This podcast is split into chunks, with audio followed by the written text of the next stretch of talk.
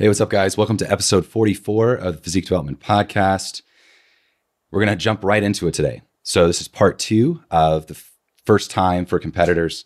Uh, Sue, Sue will repeat the, the actual t- title, but it was episode 30, 33. I somehow forgot it in a matter of 10 seconds. So, uh, episode 33 is what we're kind of creating a part two for here. And so, we're going to we're going to run through some, some questions here, 10 to be exact, and uh, get things going.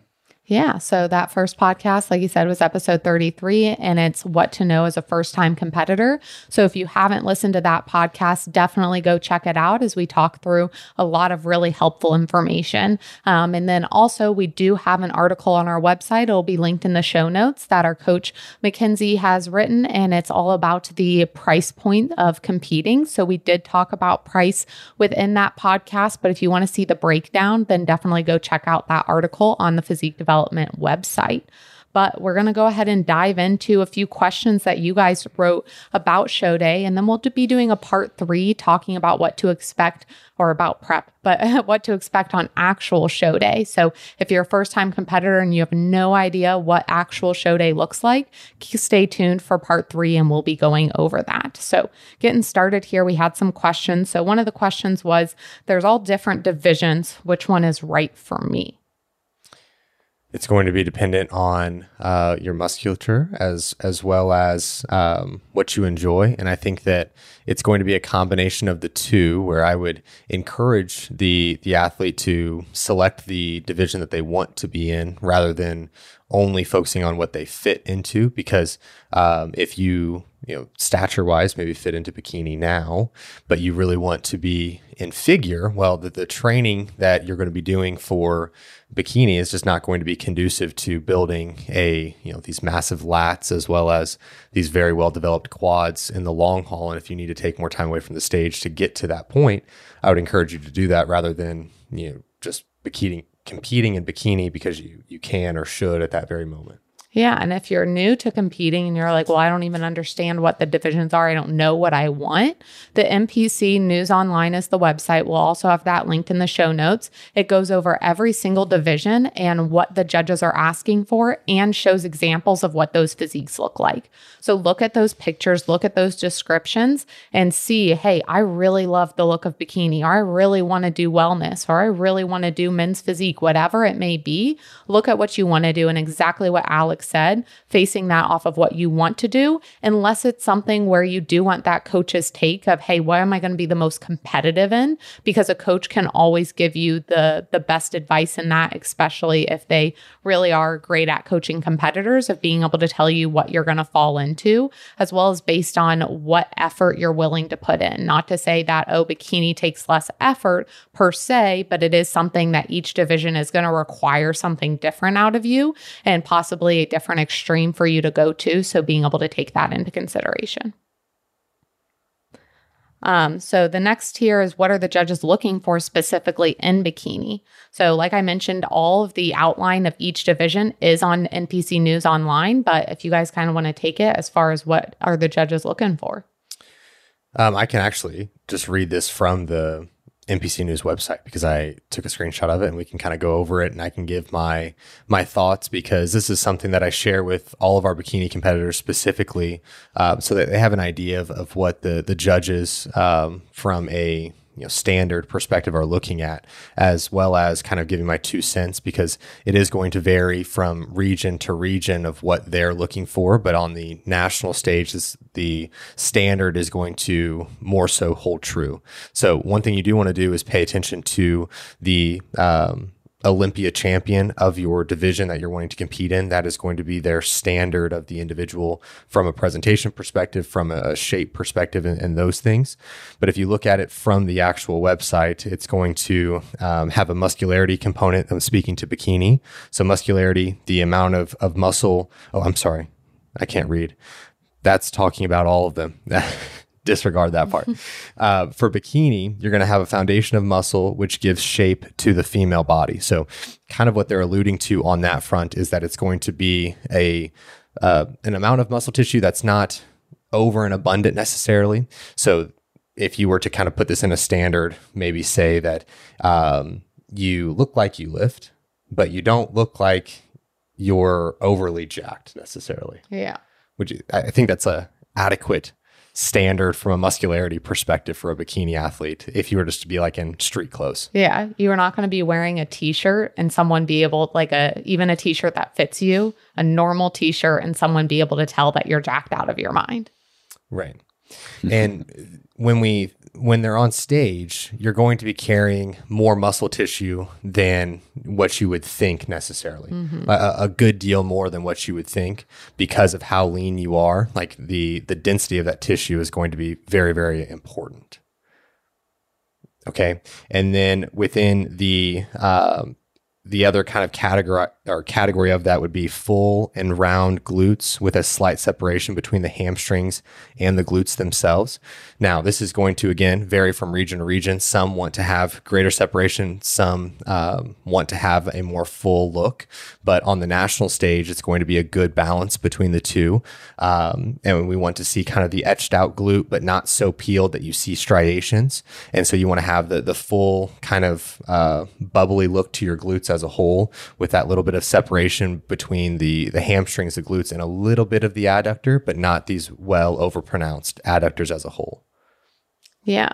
And um, as Alex said, as far as looking at the Olympia winners and being able to use that as the gold standard, if that might be a little bit like overwhelming because they are the best of the best. Again, just looking at who wins. Now, the regional stage is going to be very different because they're picking from who's in front of them. So, with Alex talking about different regions, it's talking about the judges for those reason regions, not talking about the individual people that live in those regions of what they like. The judges for those regions are going to vary some. Like, for example, we've noticed that Indiana judges might like a little bit of a harder look than Kentucky judges and stuff like that. But if you want to be able to get a good idea of what they're looking for, go to NPC News Online again, and you can look up any winner from any national show. And so, looking at the national shows, looking at who got top three, um, and really being able to use that as your guideline. And the more recent shows, the better because the sport does evolve. So, don't go look back at 2010 and be like, this is the standard. That's no longer the standard. Look at current pictures, um, current winners to be able to see where those those separations are, what people are looking like, what they're going for as winners. Yeah.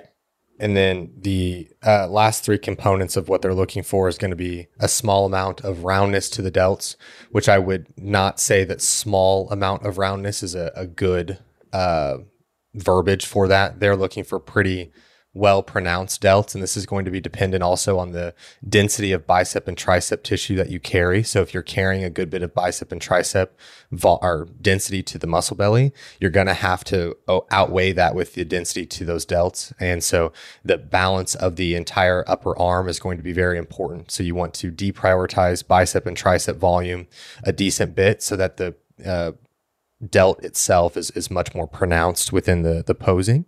And then you have the conditioned core. So you're wanting to have a little bit of, of um, definition through your core, but you're not wanting to see like cross striations through your abdomen and your obliques to be like veiny and those different factors. That would be too far into conditioning. And then your overall look is a huge piece to bikini. So your your hair, your makeup, your your suit, how you're posing, that's going to be a massive piece within bikini. It's massive within every division, but bikini is going to be the most abundant in terms of that overall presentation, playing a, a massive role in how you carry yourself on stage and so on and so forth. Yeah. Uh, so another thing to kind of keep in mind within bikini is that it, depending on your height, things are going to look a little bit different, or it might be something that you have to structure things a little bit differently. I mean, if we're looking at someone who's five one versus someone who's six foot, the shape of their body and the muscularity is going to look different and be different. So it's also something to look at the different height classes within the divisions to kind of see what's winning around your height because those looks to the physique are very different. Um, going on to the next question here, Austin, are supplements necessary to be successful within competing? Oof. From a, I mean, that's a that's a pretty broad question. I'll, I'll deflect more to uh, someone I would even ask that question to, which would be Alex. Um, you know, supplementation in and of itself, again, is going to be supplementary to training, to nutrition, to the the entire approach you're having, right? The entire approach your coach has um, as a whole. So I think it's I think it's important that you nail down the things that you need, and I think that's going to differ for each individual, right? And to what severity are you desiring from that, and what do you need as a whole, right? And so. Alex, I, am going to kind of deflect this question back to you because, uh, or, or to both of you, in, in the sense where, you know, from a supplement standpoint, I, I you know, kind of getting out of the competing realm a little bit from a coaching perspective, you know, I I deal with more just your everyday folk who aren't looking to get on stage. And so that supplementation looks a little bit different, uh, pretty significantly different sometimes, um, depending on what they're wanting to achieve. So uh, from a stage perspective, Alex, I'm gonna I'm gonna deflect all responsibility back onto you here. Yeah, that's okay.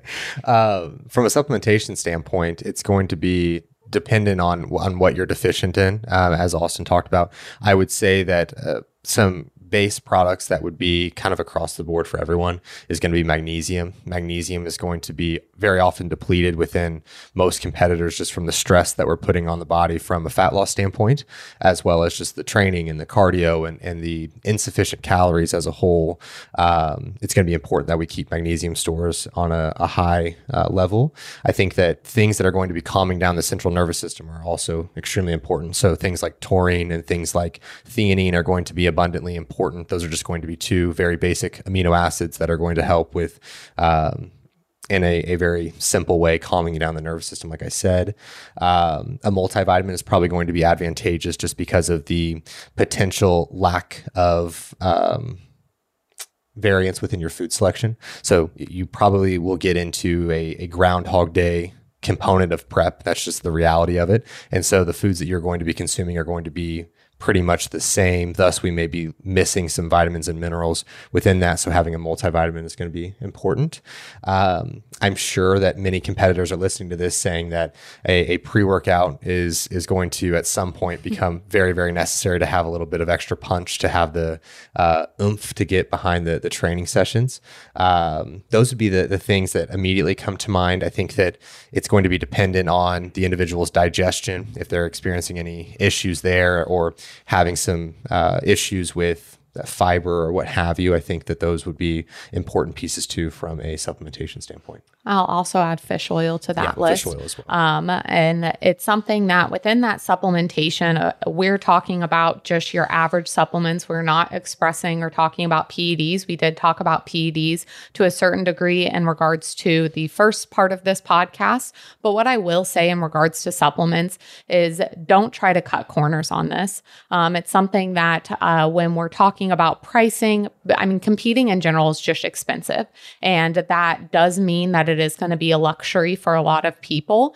And within that, you have to be willing to make sure that you show up as your best. So within that, you don't want to spend 15, 20 weeks prepping and at the end of the day feel like, oh, I don't want to spend the money on magnesium or fish oil or getting these things in place that my coach and I both think are going to be a good option. So it's something that, I mean, I've had to get supplements as we get to the end of a prep just because things in my body are changing. Um, again, that stress that you're putting on your body. And if you are like, oh, I don't really want to do that this last little bit, I'm like kind of tapped out on spending money. First, I get it.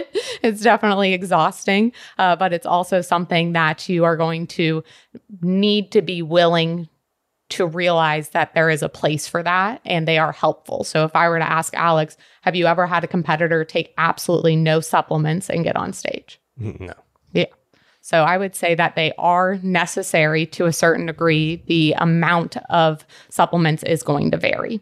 And, and I will say that with um, different forms of birth control, we have to have pairings of different supplements to allow for the individual to have some balanced harmony to their uh, hormones in general or that's where you see kind of like the people of like birth control is terrible during your your fat loss phase or or terrible through your contest prep and is going to stall your fat loss. It's a misunderstanding of, of how to still balance the hormones within the birth control and you have to understand the different types of birth control and, and what supplements go alongside of it. And that's another aspect to supplements that would be a whole other podcast, five hour podcast. But um, that's the the general gist. Uh, maybe one day we'll get into that. All right, going into the next question here. How do I learn posing and how should I practice? So I will go ahead and answer this myself. Uh, so, as far as how you should learn posing, there's a few different ways that you can go about this. One is going to be self teaching, and this is going to come from consuming a lot of posing content. If you think that you are going to self teach yourself by just looking at one person's pictures and mimicking that, you are vastly wrong. You have to study the sport to self teach. I have personally had a few different people help me within posing, but a large majority of mine has been self teaching. And that's come from watching hours of shows, watching hours of posing, really learning about the intricacies of what that means, how you need to, uh, p- like, make a muscle pop, how you need to do it for the division. So that's another huge thing is making sure you find someone in your division that is good at it. It's something that I feel very confident and comfortable within teaching bikini posing. I'm not going to say, "Oh, since I've been around the sport, I'm going to now put Uh, teach wellness and figure posing too. Whereas there are people who might teach all three and might be great at them, but I know my scope and I know I'm not going to be the best teacher for these other divisions. And so being able to find someone that is going to be a good teacher within those divisions and learning as much as you can from them, even if you do have a posing coach. So the other two options are a virtual posing coach or an in person posing coach. And for that in person, you could also put a subcategory for going to posing seminars but at the end of the day, you have to put in effort. Same with prep in general of even if you hire a coach, you still have to do the work and you still also have to reverse engineer stuff yourself. Having a coach isn't a magical ticket to everything being perfect. And so it's something that within posing, if you're not studying your own posing, if you're not taking that time to pose and to learn more about your body, you can't expect to get better. So as far as how you should practice, I recommend kind of taking it in little snacks, so to speak. So instead of forcing yourself, I'm going to practice for an hour a day and I'm going to stand here and pose for an hour. First, if you're first starting off posing, there's no way you're going to last to an hour because that's hard as crap. But also, the other thing there is that uh, when it comes to uh, how long your body can stand in those positions and what all that looks like. Sometimes it's easier to break those into 10 or 15 minute increments, even if it does culminate to an hour in a day of breaking that up and being able to play around with things. So um, it's something that you want to be able to pose after you're done training when you're tired and exhausted and maybe you're sore already um, and being able to hold that because if you can hold it when you're tired, you can hold it at any point. Being able to pose when you send your progress pictures, being able to pose throughout the day and seeing how your body changes, being able to pose when you have a pump, when you don't have a pump, um, using a mirror, not using a mirror. Um, these are all going to be really important things. And again, we could go into a whole spiel on posing in and of itself, but it is going to take your effort and it is going to take you learning, regardless of if you do have a coach or not within posing going on to the next question. What is the difference in coaching for lifestyle versus competitor, Alex? Um, this is there's going to be a, good bit of, of crossover, I think. Um, but I, I think that the the main components that are going to be different is the the rigidity to uh, the nutritional protocols. So for our lifestyle clients, we're going to have a little bit of, of greater variance within their day to day intake and and kind of a, uh, a a window of plus or minus maybe 10 grams of carbs going either direction. Whereas within um, within competitors, we're going to have um, a, a zeroed out mentality within the nutritional allocations, a, a greater structure potentially to, to meal timing, and then also uh, timing of training sessions, timing of cardio. Those things are going to be a little bit more um, necessary relative to the lifestyle client, where it may just be, you know, get your training in or get your cardio in maybe in the morning or post training. Whereas with the contest prep client, we will be specifying do we want the cardio post training? Do we want the cardio to be fasted. You know, those different factors are going to be more specific. Um, and I think that specificity is just the biggest difference as a whole, as well as um, less room for, for error and, and, um, greater focus and those different factors. And a higher expectation. Yeah, higher expectation as a coach and as a client, you should have a higher expectation if you're approaching a lifestyle versus a competition. And then, uh, how much cardio is involved during a prep, Austin?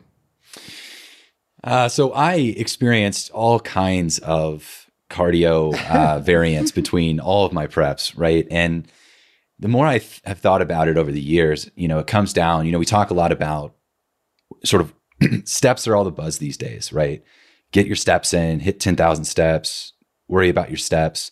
And steps are something that you should worry about uh, because in this equation of, of input versus output, right? Food in versus, or energy in versus energy out, it's one of those things that early on in my competing career, you know, I was getting upwards of 15, 20, 25,000 steps a day and working out one to two times a day and was living and breathing this lifestyle.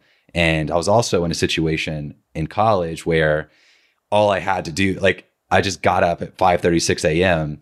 and just started moving and didn't quit until I collapsed at night due to exhaustion, right? And so when you have that sort of energy output, the need for the amounts of cardio that you may be expecting vary greatly, right? But as my life sort of progressed and got a little bit more sedentary, the more I got into more computer based work and you know the the physique development started to grow grow more and and our my life specifically really changed in terms of I went from, you know, working two or three jobs, training multiple times a day. Also, all those jobs that I had were very active for the most part, right? So um, I think you have to look at the the entire equation of energy output uh, and, and, kind of what your daily life looks like, right? And, and, that's sort of why we are specific in asking those questions and getting a sort of a lay on the land, lay of the land of, of how how much you're moving, what type of movement. Um, you know, I also had very physical jobs, right, where I was picking up very heavy things, right, and Alex Alex can can can attribute to that as well, right, and so you're burning a lot more calories throughout the day. And so a big part of cardio, especially during prep, is going to be energy output, right? It's going to be sort of a caloric expenditure thing that we're we're trying to equate for and trying to balance, you know, how much how much of a deficit are we in versus how much cardio can we sustain without negatively impacting our physique on the way through our fat loss phase or you know impacting our training uh, through that competition prep and things like that. So the later preps I had, just to kind of round that thought out, had to have more cardio for sure, just from the standpoint of my lifestyle tremendous was was changed and altered tremendously versus the beginning part of my competing career.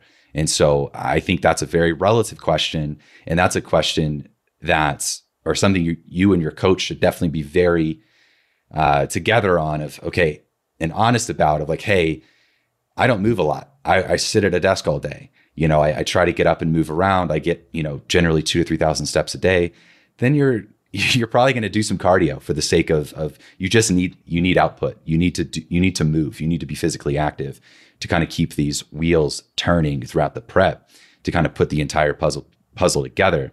Um, but if again, if you're a if you're an intense laborer and you're physically very very very active, then that could shift uh, in your favor. But you also have to then regulate your training, right? You have to properly periodize your training based off of if you are exhausted throughout your daily life just because of the work you do, your training's going to have to be altered slightly um, from the sake of matching stresses, right? So all stress is stress, and managing stress throughout your prep is such a big thing that I think a lot of people forget. And I know we get into the we're our worst enemy in prep you know, that's why I think having a coach is such a big a big thing, or at least you know having someone there in your corner is such a big thing. But usually, as prep goes, we want to get more intense. We want our workouts to be to get more grueling in our heads, right? We want all these things to be true. We we kind of give more effort at the end, which isn't a bad thing. But if you're if you're outworking your recoverability, if you're outworking your ability to to manage that stress, we can start to actually work in the other direction sometimes. And so, you know, you can be your worst enemy in this situation. And that's why I think having a coach in your corner to kind of be that objective eye to say, hey, I get it. I've been there, but trust me on this. We need to dial it back if you're going to keep taking steps forward. Yeah. And you'll never know until it comes down to that moment. No coach can predict, hey, throughout your whole prep, this is going to be the max amount of cardio you'll ever do. And each person is going to be dependent depending on how cardiovascular adept they are, as well as um, the factors Austin talked about, and then how many times they've dieted before and what that resistance looks like in that regard. So, you never know until you're doing it. the last thing I'll add is that um, one thing to pay attention to as the prep goes on is that oftentimes individuals will get lazier. Um, meaning that they will start to get a uh, to a situation where it's like are they still cleaning up things around the house? Are they still taking out the trash? Are they still taking their dogs for a walk? And because they're like, well, the cardio is just so much and the training's so much and my food's so low, I'm just constantly sore. And so they're just kind of laying on the couch all day. Um, and then they find themselves in the situation where they just have to keep ramping up cardio because they're like, I don't know what's, I'm not losing the same amount of body fat. You have to be very cognizant. And, and that's why steps are so valuable. And for us, when we're, when we're programming uh, cardio, this is another piece of it is that the cardio itself is not going to be attributed to the steps, not because it's like this doesn't count, but it's more of we don't want to lose that base of of just basic NEAT that is transpiring. So, for example, if we're having the client you know shooting for eight thousand or ten thousand steps, the and we program the cardio, the cardio is going to be outside of those steps. We still want to have that base because if we're just getting still that base of ten thousand steps and you're contributing your cardio to that, well, you just had you know maybe three to 3,500 uh, steps at a higher heart rate, it's not going to be a huge difference than what you were doing to get those 10,000 steps prior. And so we have to have an understanding that that's going to be in addition to those steps that you already had in place and those factors. And don't make that harder than it is. All you have to do is look at your watch or whatever tracker you're using at how many steps you have before you start the cardio, make a note of it, look at how many steps you have after the cardio. That'll give you how many you got during, and then make sure that you can add that together to figure out what is your end goal for how many steps you have to get plus that cardio added on. So don't make it more difficult than it is in that regard. All right. So, how to know what shows to do and how far ahead to start a prep. Um, what shows to do, I would encourage uh, the individual to speak with their coach, obviously.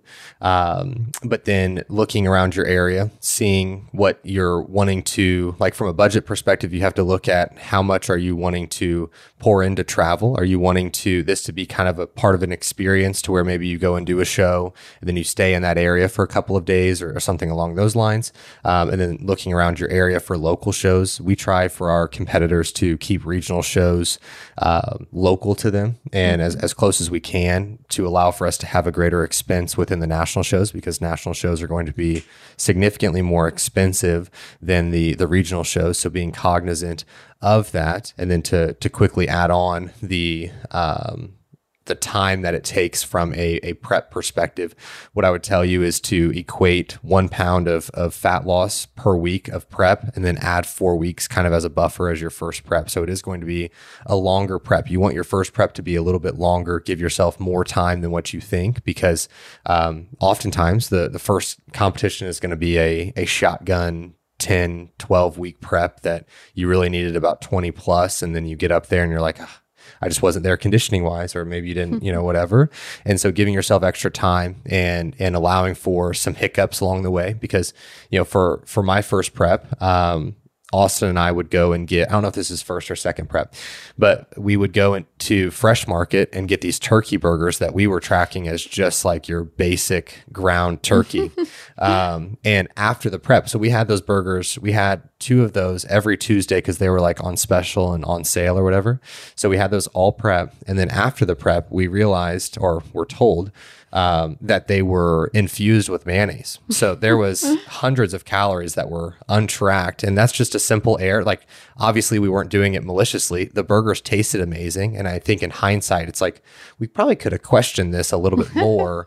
of you know why did this taste so exponentially better than any of the turkey that we would prepare? But in the moment it was and and the you know the preps went well. I i got into incredible shape and those different factors. Um, but it was just you know simple errors like that are going to transpire and you've got to kind of uh, navigate through those. So giving yourself that little bit of buffer is helpful. Yeah and if you are like well i've, I've never been stage lean so i don't know what a number to shoot for. I don't know how much weight to lose. Again, that's something a coach should be able to help you with. Where, um, especially if you're going with a coach for prep, they should have some experience and be able to look at you and say, "Hey, you're roughly going to have to lose 20 pounds," and that number might seem high to you, especially if you might be on the leaner side. But it is something if you've never been in stage shape before, you don't really know what that looks like, what that's going to entail. So that coach should be able to tell you, "Hey, we're roughly going to need to lose X." amount of weight. So then our prep's going to be this length. We're going to have some buffer time, especially looking at your schedule of, hey, are you traveling during your prep for work or things like that? Taking all of that into consideration and using your coach as that resource and asking your own questions as well is going to be huge. All right. So, how do you deal with hunger when calories are low? You just deal with it. Fucking do it. just be uh, hungry. yeah. I think not eating like a child Yeah. uh, definitely is something to something to mention, right? And when you're in the off season, when you're maybe in the early stages of prep, you have you obviously have a little bit more room for error. Um, you know, your basic nutrient uh, nutrients are, are taken care of because ca- calories are a bit higher. You have more shots at, shots on goal to actually hit those nutrient needs. Uh, but one thing that that definitely happens as people diet down, uh, whether that be for a show uh, or just to diet down and, and you know to lose body fat as a as a lifestyle client, the lower the calories get, the the fewer shots on goal you get, right? The fewer opportunities you get to fill the fill those nutrient needs, right? And I'm meaning like micronutrients, vitamins and minerals, things that we're actually getting from our food, right? And so when we mix that with the actual volume of food we're eating, the satiety rate of that food, how many nutrients are in that food versus the, the volume of that food, meaning, you know, we see all these photos on comparing foods on social media, right? Like, why eat a salad that's 800 calories or 600 calories when you can have a Twinkie that's two Twinkies that are 600 calories? It's just, they're the same. And it's like, they're not though, you know, because just because something is the same caloric amount doesn't mean it's as healthy or it's going to contribute the same to the the actual metabolic things that we need to to happen uh, throughout that fat loss and, and that harmony and that sort of synergy we need to have. Look at those are big words right there. Those are very good words. harmony and synergy we need to have between our nutrition, our training, our recovery, all these things, right? Our, our, our ability to manage stress. And as Alex mentioned earlier with supplementation, obviously those supplements are there to supplement what you're not getting from your your diet, but they're also not the safety net for you to just eat again, eat like a eat like a, a nine year old at a birthday party, basically how I ate uh, for my first two or three preps, and just hope that your multivitamin does the rest, right? We want to make up in the best I've ever felt through prep, right? The best preps I've ever had, the best I ever felt, the best I ever looked, the best I ever trained, all of the things was the biggest focus I had on eating whole, nutrient dense foods. Um, I obviously had foods in there that were, you know, things that help my cravings and, and all of the things that we love with flexible dieting. But I was, I would say 90% of the time, I was 90 to 95% on point with eating nutrient, high quality, nutrient dense foods, whole foods, foods that are, you know, have a high satiety. Um, and so satiety is your ability to feel full uh, during your meal. So that's why, you know, salads usually do a good job because there's a lot of bulk there. There's a lot of things there to eat. Um, and each bite isn't, you know, just chocked full of calories typically. So you get a lot more, a lot more bites out of that. Um, but I would say, in terms of dealing with hunger, it's it's at the end of the day, you're you're going through a controlled starvation. So you're just gonna be hungry. And I think there's an acceptance factor to that. And I think the last point I'll kind of make here is you are not who you follow on social media, right? You are not the person, you do not have the same re, uh, response to food uh, that those or the same genetics to those you're maybe following on social media. And so if you're following people who are like, I can eat whatever, I'm never hungry, and I just get on stage and it's it's this magical experience and la ti da, right? And it's like there's preps where I've felt like that, you know, but there's also preps where I've been like, I don't know if I'm cut out. Like, I don't know if I can get through this. And I, I would label myself as a a good dieter. Like I can trudge through some low calories and high output, grueling workouts. I can do all of that. And I would say I'm pretty good at that. But there was still points in that prep where I questioned, like, dude, I don't know. You know, this is just tough and it's hard. But you dig deep and you, like Alex said, you just deal with it. You get over it. But you also have things in your corner to sort of deal with it. Yeah. Other stuff that I would add is that um, I love flexible dieting, as as Austin talked about. Um, but I would say that planning and, having it doesn't have to be like a meal plan from your coach. I, I always encourage our athletes when we send over adjustments to nutrition, sit sit down this evening and construct meals for the next week so that you have a plan in place. Because I think that a part of flexible dieting that many people get caught up in, especially in a contest prep setting, is that um, when they consume their you know meal one they're already kind of thinking about meal two and like what am i going to have? And so then over the next three hours they're obsessing about what am i going to eat? And they're just constantly thinking about food and not focusing on potentially the tasks that they had at work or, or things that need to be taken care of in that time frame and so all day they're just spending time thinking about what am i going to eat next?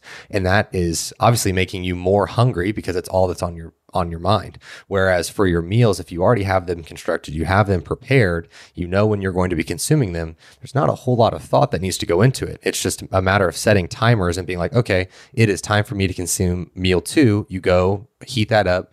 And the other thing within that is taking your time when consuming these nutrients. Don't fly through them. This is what you've got today. As much as you may want to eat another, you know, more with that meal, you're not going to get it. So really enjoy what you got in front of you.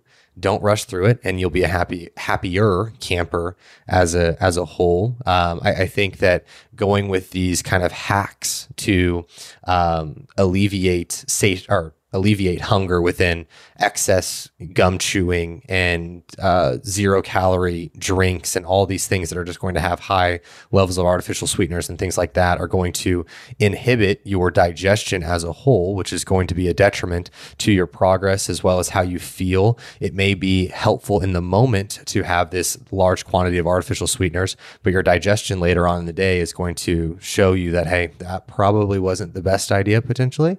Um, and so I think that those things are important too. Yeah, and um, within that, for the uh, thinking about your food, that's also going to cause decision fatigue throughout the whole day, which is going to really wear on you mentally. And within those hacks of chewing gum, drinking artificial or like sweetened drinks, low calorie drinks, or carbonation drinks, that can give you that.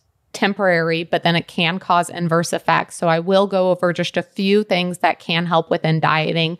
Um, so one is going to be possibly pushing back your first meal. Now, this is going to be dependent on the person because let's say you have to train early in the morning due to your schedule. I obviously do not want you to train at 5 a.m. and wait to eat your first meal until 9 or 10 a.m. But in my situation, it might be something where I can push back my meal 30 minutes to an hour in the morning. And once I've started eating, I get more hungry versus just waiting to eat. So that can be helpful, possibly pushing back your first meal or even doing a fast from carbs and fats or just from carbs for your first meal. So having a protein or just a protein and fat meal um, so that you can save your carbs for around your training or for later in the day where you might need some more energy. Another thing here is the size of your plate. So I did do a podcast on what to do when you have lack of appetite. So it's going to be the inverse of a lot of those factors there. Um, but I talked about using a bigger plate in the same color plate as your food. You want to do the opposite here. And there are studies shown that it can help within your fullness factor of getting a smaller plate and contrast it with your food. So if you have a white yogurt, you don't want it in a huge white bowl. You could have it in a small black bowl and that be better for you. Um, and then within vegetables, that is going to be a little bit of a slippery slope where they can help to add volume um, and to add less calories, but over consuming vegetables can cause problems with gas and bloating, as well as your fiber increasing. Where as your food decreases, your fiber will likely have to trickle down a little bit as well. So, those are just some more. Um, conscientious tips, but eating whole foods is a huge part of that because if you talk to anyone who's bulking, they often can't eat all whole foods because it's too filling. So you want to think about, hey, if it's too filling, then that means that it's probably going to be really great for dieting. Yeah. Uh, the the one thing I will add uh, of if you are to push back your meals in the morning, don't allow for that to push your meals so far back that you're eating like an hour before bed. That's the the biggest thing is that now that's going to skew your weigh-ins in the morning, it's going to skew your look, it's going to skew potentially some fluid retention, potentially hindering your sleep. So you have to think of that in, in that context. I would say the latest that you would want to be consuming nutrients uh, before bed is going to be about two hours before. That would be like the absolute latest. Three hours is going to be kind of the the perfect spot if you can if you can hold off that long. I know that some individuals, especially later into the prep, if you were to have a meal uh, three hours before bed and then try to have your seven to eight hours of sleep, that would be pretty pretty challenging as a whole. You'd be waking in the middle of the night with some hunger pains and things like that. So, you know, I, I understand getting to the two hour marker, but that's kind of the, the place that you want to be, um, you know, for your last meal of the day. Yeah, those are really great points. Um, so the last question here is show is over. Now what? Show is over. Now what? Um, within that, you want to go into some review with your coach, and uh, this is a very important thing that we do within our athletes is that we we look at things and see if we could have made. Um, this is like within any sport, you're going to have like film study after and this is kind of where i've taken that from within our coaching is that uh, following the, the show i go into kind of a, a film study of going through pictures and analyzing things from a peak week perspective specifically. And then i'll go through from a, a week to week standpoint to analyze, you know, were these the best decisions in terms of how we went about the fat loss? Um, could we have been more aggressive here? Could we have done things differently, and so on and so forth, just to improve, not necessarily to to beat yourself up if you fell short of the goal, but it's it's important to be able to reflect and see where things were at, and if we could do things differently going into the next prep. Because the worst, uh, you see this far too often within coaching. Uh, I, I get a lot of athletes who come and and they've gone through you know multiple preps with with a coach and it's like well we just use the same approach every time. And it's like well that makes no did you win the overall every single show? Did you peak perfectly every single show? No i didn't. Well then why are you doing the same thing over expecting a different result. There has to be change with the athlete moving forward to specify greater to them. And so the more more peak weeks, the more preps that you can have with a coach, the better it should get every single time because we're learning more about your body. We have better data points, those different factors. Okay, I'm off my soapbox with that. Within But I will say like within saying the the same um, peak week and stuff like that, no prep is ever going to be the same regardless of if you did win the overall one season, using the exact same peak likely isn't going to be the case because your physique has hopefully changed in the time since you've been on stage. And so that is going to look a little bit different from year to year. No matter how much you've learned from that peak, you have to keep learning and applying that. Yeah. And I think that like I've had clients come to me from from other coaching services where they had a prep in 2018 and then they prepped again in 2020 and they received the same plan those two years and so that's a massive red flag if this is is yourself and, and you're like damn this is happening to me i would at least speak up to your coach at, that point. And it's not that you have to leave immediately. And, and anytime that you find things that you have questions on with your coach, the first response is is not just run away. It's it's confronting the situation just as you would with a partner or something along those lines of asking questions and seeing what the reasoning is because they may have a valid reason. I am not sure but um, that's important. And then getting into the reverse diet. And, and I, have we recorded something on the reverse diet before? I don't believe so. I think that should be its whole own episode. Yeah, that's a yeah, a whole other uh, process there, and we can kind of get into the nitty gritty and give you guys kind of a reverse dieting 101 out of contest prep. We it can maybe apply from a lifestyle perspective and, and how we go about it because I think that from a lifestyle standpoint, um, you can be a little bit more uh, aggressive with getting back to maintenance, whereas you because you haven't pushed as low from a uh, potential calorie perspective, or you shouldn't have probably.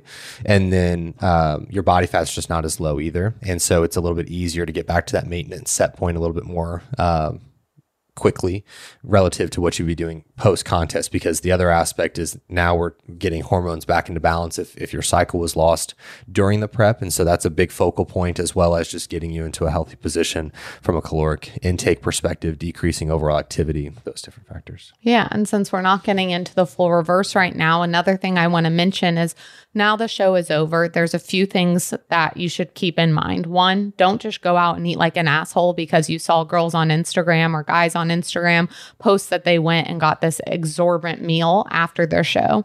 Yes, you should likely be able to go have a free meal unless you have another show coming up very soon, but don't be an asshole and just eat until you're sick because that you just shouldn't do that. This is first a lifestyle, and second, let's take into context what that would do to your body after everything you've been through, as well as your mentality of seeing your body at its absolute smallest that you've ever seen it, and then giving it the largest influx of food it's had in 12 plus weeks. Um, another thing is to be a good sport um, and to have a good attitude, regardless of how you placed. Um, now, this goes to show even if you're on stage and your number hasn't been called or you get switched to an outer call out, keep that smile on your face. Don't be a don't have bad sportsmanship. Don't be an asshole. Again, it circles back around to that. It seems like, um, as well as post show, talk to your coach and figure out what the game plan is. Don't go ahead and just be like, show is over. Now I get some flexibility. Have a plan in place either before the show or have a plan to talk to your coach directly after the show. Oftentimes, we'll tell the client what to do that day and then say, hey, we're either going to get on a call in the next two days or you're going to have your full protocol over in your inbox in the next two days. But this is what you need to do for today. And this is the game plan here. Um, so, those would just be a few things that I thought were worth mentioning for first time competitors. There's something that I missed, Alex, for right after the show being over. Um, I'll speak for myself from a coaching perspective. Um, I despise if an athlete wants to talk about reverse diet while we're still like the show is in front of us. I have no interest in talking about, you know, what that Sunday looks like, what after the show looks like. All I'm worried about is the show. And then once the show is complete, um, I will talk about all the things that follow it. But the biggest thing that should be your focus. You shouldn't be thinking about the meal that you're going to have with your family after the show. You've been working very hard for the show. So let's keep the focus there. And then, you know, the conversation can transpire following the show and, and all that. So Yeah. that's my two cents. Any helpful things that you feel like clients have done in the past year or this past season or in general directly post show, like that next, that evening or that next day that you think are very helpful for a first time competitor or for um, a competitor in general? Um, I, I think that being present with the people who were able to come and support you is is very important. Following the show, I think that um, competition days are very long, and and the individuals with you being a first time competitor.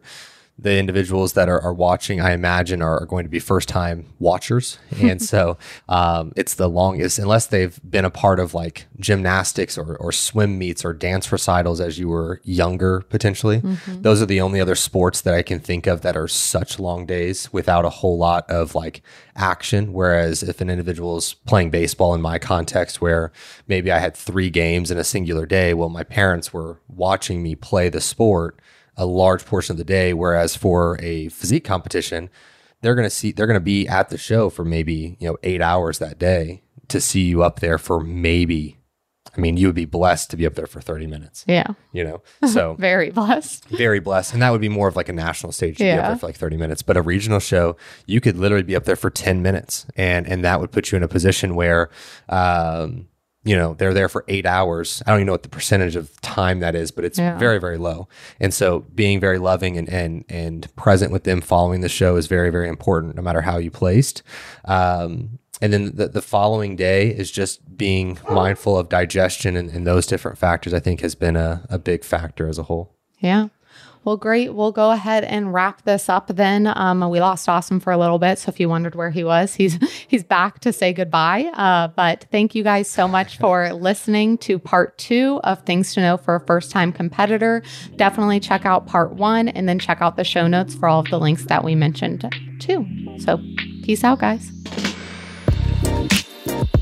Hey guys, Austin here. Thank you again for listening into the episode. It means a lot. If you can, please head over to Apple Podcasts and leave the podcast a five star review. This does help us grow and be found by others. Also, just wanted to mention if you guys are interested in free education based around training and nutrition, be sure to check out physiquedevelopment.com backslash free education, where you'll find free downloads, videos, articles, etc. No strings attached. Again, thank you. Chat soon.